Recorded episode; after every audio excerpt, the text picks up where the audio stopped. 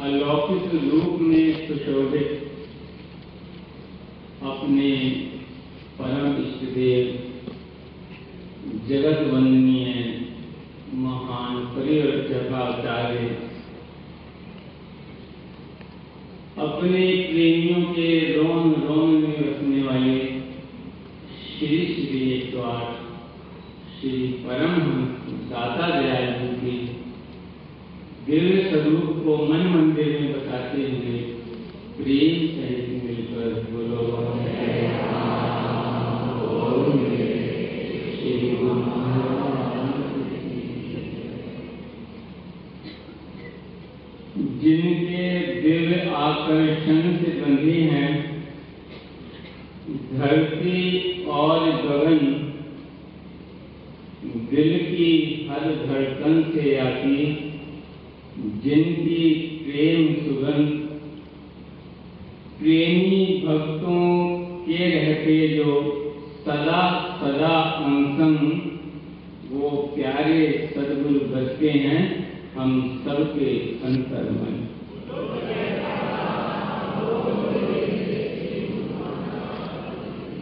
श्री सतगुरु के उपकारों का कहा, हो सकता वर्णन सजन नयन के श्री चरणों में शत शत कोटि नमन।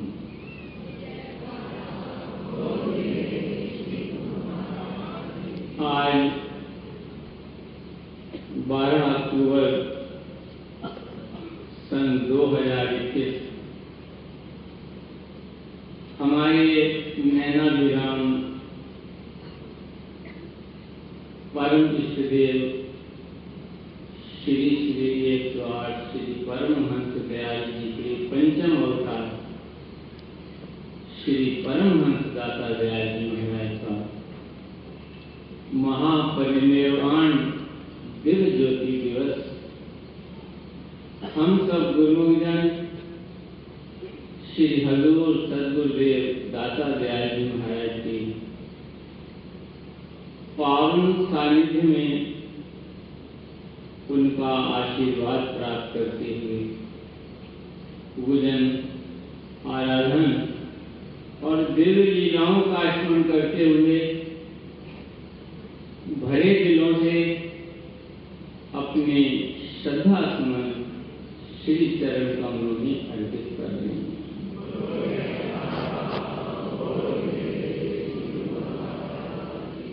श्री आनंद शांति कुंज है परम आनंद आगार स्वयं विराजे महाप्रभु धरकर रूप विराट करुणा कर बरसारे अमृत तुल्य प्यास धन्य धन्य सब हो रहे जो आए श्री चरणार श्री जीवों के उद्धार लिया परम हंस अवतार श्री आनंदपुर दरबार की चौकुंठी में जय जयकार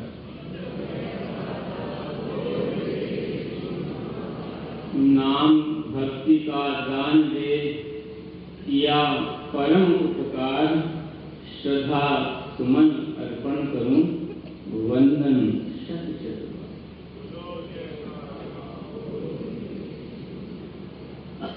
अभी आप सबने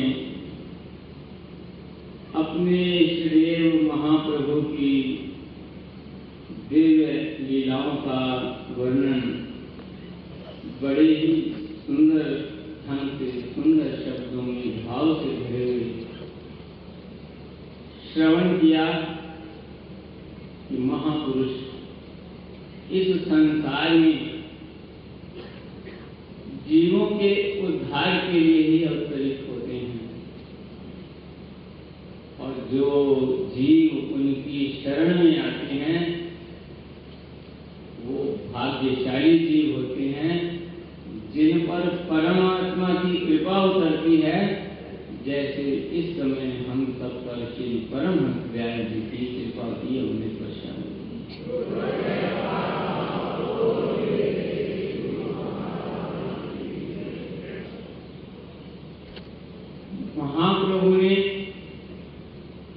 इस संसार में प्रकट होकर श्री परमहंस दयाल जी के सिद्धांतों के अनुरूप उनकी दी हुई दिव्य ज्ञान की ज्योति को न केवल भारत के कोने कोने में फैलाया, बल्कि विश्व के कोने कोने तक जन जन तक पहुँचाया एक एक तरफ़ उन्होंने आध्यात्मिक ऊंचाइयों तक पहुँचने के लिए देश में बल्कि विश्व भर में जगह जगह स्वयं पहुंचकर श्री परमहंस अद्वैत मंदिरों का निर्माण कर भक्ति और परमार्थ के केंद्रों की स्थापना की। जहाँ आज हज़ारों लाखों जीव आत्मिक लाभ प्राप्त कर रहे हैं कहना तो बिल्कुल सरल है। कहने में तो दो पंक्तियों में ये शब्द कहे गए हैं। लेकिन इसके पीछे जो हमारे इष्ट देव महाप्रभु ने अथक परिश्रम किया, उसका वर्णन नहीं उन्होंने अपने तन बदन की सुध को बुलाकर प्रेमियों को भक्ति पथ दर्शाया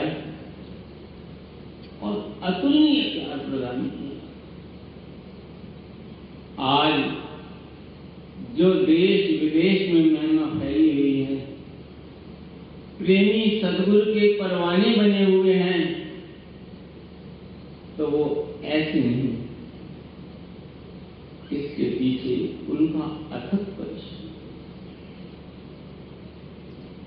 और एक तरफ़ उन्होंने भक्ति के दान से सबको कृतार्थ किया और दूसरी तरफ़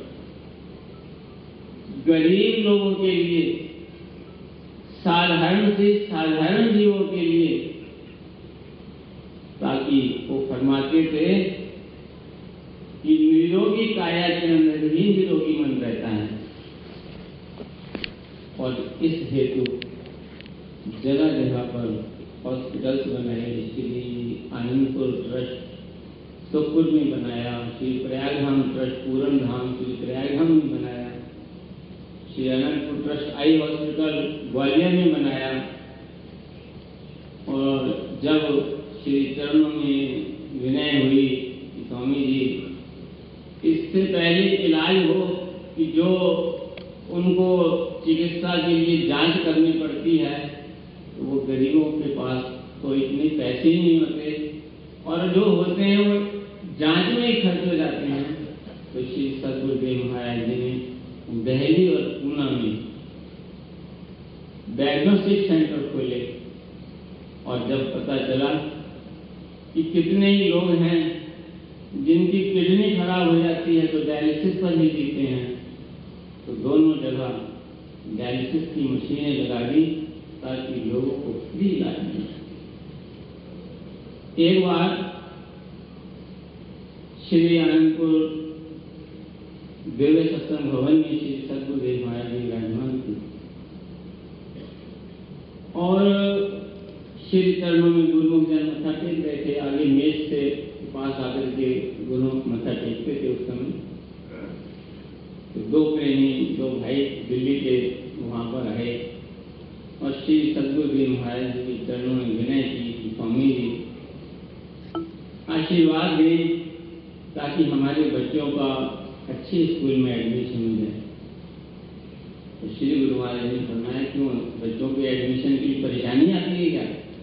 कहने लगे, स्वामी जी, इतने हज़ारों रुपए डोनेशन देने के बाद भी एडमिशन नहीं मिल पाता तो थोड़े ही चार पाँच लोगों के पीछे बेंगलोर के भगत मधु कपूर जी आ रहे थे तो इशारे से श्री गुरु महाराज ने आगे बुलाया। श्री गुरु महाराज ने फरमाया हमारा ख्याल है कि बेंगलोर में ऐसा स्कूल बनाए जहाँ पर साधारण से साधारण बच्चे भी अच्छी से अच्छी पढ़ाई आराम से प्राप्त श्री सदगुरुदेव महाराज ने बेंगलोर के पास वहाँ पर जी ने जगह देख करके रखी। जो ही स्थान को देखा तो श्री गुरु महाराज जी ने पहली दृष्टि से ही उस जगह को पसंद कर ली। यद्यपि वो जंगल में थी, चारों तरफ़ कांटे कांटे थे। श्री सदगुरुदेव महाराज ने अपने चरणों से पूरी धरती का चक्कर लगा के फिर उसे नाप लिया। फिर एक दरी बिछी हुई थी कुर्सी पर विराजमान हुए। तो भगत जी एक बम्बई के गुरु महाराज जी के अनन्य प्रेमी जो निंदा राम भगत जी थे। उन्होंने विनय की कि स्वामी जी, ये कौन सी जंगल की आप धरती पसंद कर रहे हो? यहाँ तो पानी भी नहीं है। थोड़ा सा आगे चलो, मेरे पास धरती है, आप वो लेकर के वहाँ स्कूल बनाओ श्री गुरु महाराज जी ने फरमाया कि इस धरती की पुकार है, अब स्कूल यही बने। एक बार श्री सदगुरुदेव महाराज जी ने मनीला में कृपा की थी। तो जिस प्रेमी के घर श्री गुरु महाराज ठहरे थे तो लान में सैर कर रहे थे तो उससे पूछा, अनंतपुर के दर्शन किए? तो उसने विनती की कि, स्वामी जी श्री अनंतपुर के दर्शन तो मैंने किए हैं संतनगर के दर्शन भी किए हैं, श्री प्रयाग धाम के दर्शन भी किए हैं। लेकिन एक प्रश्न मेरे मन में हरकत उठता है कि आप जो है, आपके महापुरुषों ने ऐसी बियाबान में जगह क्यों पसंद की? अनंतपुर है तो बिल्कुल बियाबान में है, ना तो सड़क सही अच्छी बनी हुई है, ना तो फ़्लाइट जाती है, ना ट्रेन का भी सही साधन मैं बहुत कभी दिन में दो ट्रेनें आती थी अशोक नगर। संत नगर है तो चारों तरफ़ रेत के रेत के टीले हैं, प्रयाग में सब तरफ़ पत्थर ही पत्थर हैं। गुरु महाराज ने फरमाया कि उसके जो है ना, तीन कारण हैं। पहला, कि ये जो स्थान बनते हैं, ये यहाँ निश्चित नहीं होते। जो दरगाह से परमात्मा की ओर से जो है ये निश्चित होते हैं कि यहाँ पर सत्संग का स्थान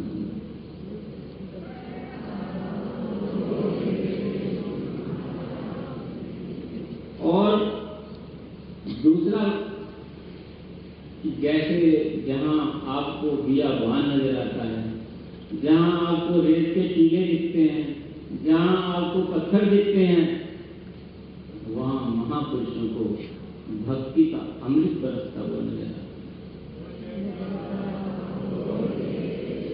वहाँ आनंद के पुष्प खिले हुए दिखाई देते हैं, वहाँ ज्ञान की ज्योति जगमगाई दिखाई देती है और वहाँ पर हज़ारों लोग भक्ति का लाभ प्राप्त करते हैं। हमारे इस जगह पर किसी की दृष्टि पड़ ही नहीं सकती। और हमारे परम विष्णुदेव श्री श्री ईश्वर श्री प्रतीप आचार्य महाराज जी के वचन है, कि जिसे दुनिया ठुकराती रहती है, उस अपनाने के लिए, उसे अपनाने के लिए, उसे अपने चरणों में लगाने के लिए ही हमारा अवतार संसार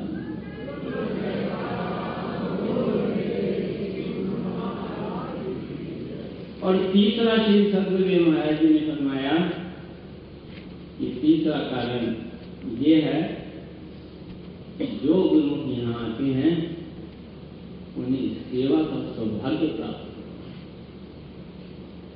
श्री हजूर सदगुरुदेव महाराज जी ने भी पीछे ये वचन फरमाए थे कि हमारे श्री सदगुरुदेव महाराज श्री कृति पाशाही के वचन हैं कि हमने अपने गुरुमुखों के लिए सचखंड धरती पर उतार रखा है। और ये जो सारी रचना है, ये सेवा के लिए है। गुरुमुखजन वो रचना तो रची हुई है। सचखंड साक्षात धरती से उतरा हुआ है, वो तो रचा हुआ है। लेकिन गुरुओं की सेवा बनती जाती है और सचखंड प्रकट होता है।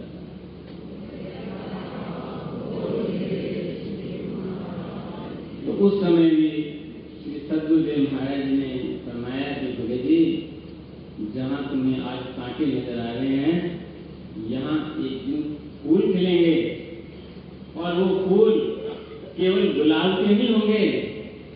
जो बच्चे यहाँ पर पढ़ेंगे, उनके हृदय के अंदर संस्कारों के फूल खिलेंगे, उनके हृदय के अंदर भक्ति के फूल खिलेंगे और उनके हृदय के अंदर प्रभु के प्रेम और एक दिन वो भी आया, जब आनंद शिक्षा केंद्र बन गया और श्री सदगुरुदेव महाराज जी समय समय पर वहाँ जाकर दर्शन देते थे बच्चे महिमा के गीत गाते थे और एक बार मॉल में आकर श्री सदगुरुदेव महाराज जी फरमाया कि हम आपसे एक प्रश्न पूछना चाहते हैं कि आपको ये स्कूल पसंद है तो सबने ज़ोर से जयकारा लगा करके बोला कि स्वामी जी हमें बहुत पसंद है श्री गुरु महाराज जी ने फरमाया कि ये क्यों पसंद है और बेंगलोर में इतने स्कूल हैं जिसमें कितनी फैसिलिटीज़ हैं तो फिर भी तुम्हें ये क्यों पसंद है तो उन्होंने कहा स्वामी जी स्कूल तो बहुत अच्छे अच्छे हैं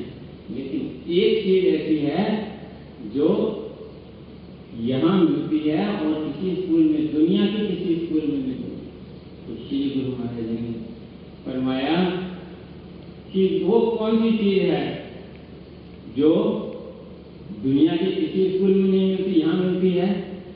तो उन्होंने कहा, प्रभु, आपका प्यार, आपका दीदार और आपका आशीर्वाद जो दुनिया के किसी स्कूल में नहीं मिलता, इस स्कूल में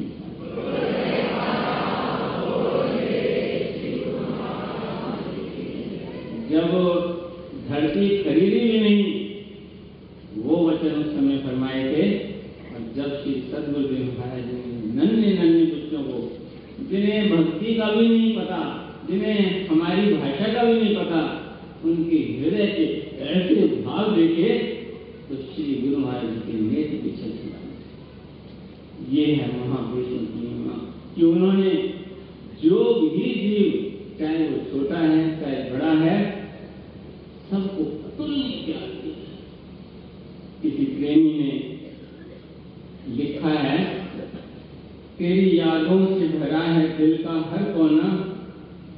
आँखों में रहते हो बन सावन का महीना। तेरे सिमरन से कटती हैं, मेरे दिन और रातें बहुत याद आती हैं। सदगुरु जी तेरे प्यार की बरसाती दिल में हमारे सदगुरु जी धड़कन बन समाये हो फ़ोटो पर भक्ति का संगीत बनकर आए हो, दिल में बसी हैं प्रभु जी, तेरे प्रेम की सौगातें बहुत याद आती हैं, तेरे प्यार की बरसातें। एहसान है आपका जो श्री आनंदपुर धाम बना, मेरे मन को दाता श्री शांति कुंज में विश्राम मिला, श्री चरणों में जो आते, भक्ति की दात पाते, बहुत याद आती हैं। सदगुरु जी तेरे प्यार की बरसाती श्री हजूर जी के रूप में नित्य दर्शन हमको देते हो। पाँच नियमों में चले, शिक्षा ये देते हो। दो घंटे करो सिमरन श्री हजूर जी ने फरमाते। बेहतर आशीर्वाद जब करते हैं, मीठी मीठी बातें बहुत याद आती हैं। सतगुरु जी तेरे प्यार की बरसात ये उनकी, हम सेवकों पर असीम कृपा है कि जहाँ उन्होंने हमें इतना अतुलनीय प्यार दिया तो हमें संभालने के लिए हमारे ऊपर श्री हजूर सतगुरुदेव महाराज जी की छत्र छाया प्रदान की, जो हमें अपने प्यार और आशीर्वाद से सदा संभाल रहे हैं और सदा हमें निहार सतगुरुदेव महाराज ने जब श्री आनंद शांति कुंज की ये छत की ओपनिंग हुई तो उस समय अपने पावन वचनों में फरमाया, महापुरुष, इस संसार में आते हैं, जब प्रकट होते हैं तो जीवों का कल्याण करते हैं। और जब तक अपनी मौत से दुर्दरकारी मौत से इस संसार में विराजमान रहते हैं तो लाखों जीवों कल्याण करते ही हैं और उनके बाद जो महापुरुष आते हैं, वो ही उन्हीं का रूप होते हैं। ज्योत एक ही होती है, रूप भले ही हो, अलग होता है, लेकिन वही मार्गदर्शन होता है, वही जीव का कल्याण होता है। जैसे कि इस समय श्री हजूर सतगुरुदेव महाराज जी, हम सब तक अपने आशीर्वाद और अपनी प्रेम की बरसात कर रहे हैं। ये कृपा हम सब पर बनी रहे और हम अपने इस देव की लीलाओं के अमृत का पान करते हुए